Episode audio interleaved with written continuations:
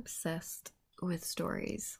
I love hearing about people's lives, how they live, the things that they love, and how they deal with adversity, and how adversity shapes us. I'm a writer. I have a background in screenwriting. Um, I have won a few awards for some short screenplays and things.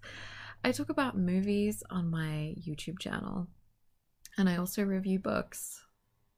I'm not someone who loves just one genre. I read and watch pretty much anything as long as it moves me in some way. It can be fun, sad, silly, scary, whatever, as long as it doesn't commit the crime of being boring. And I'm not a snob about stories because what moves us is personal.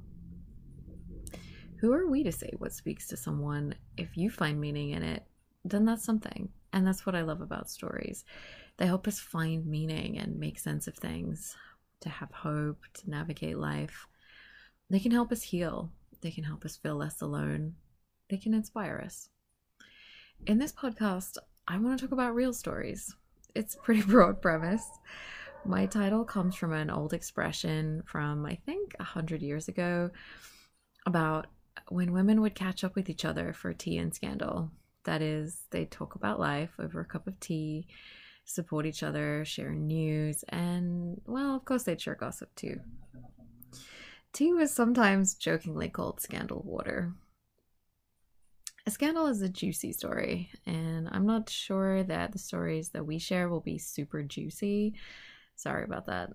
Um, I like stories with more heart. I love hearing about what inspires people and what they know about life about their jobs, things they've learned along the road. I'm hoping that this will be a fun podcast and an uplifting one. It might be sad sometimes. Sometimes life is sad. But I'm looking forward to introducing you to some of my friends who I love and sharing some of my life with you and also meeting some new friends.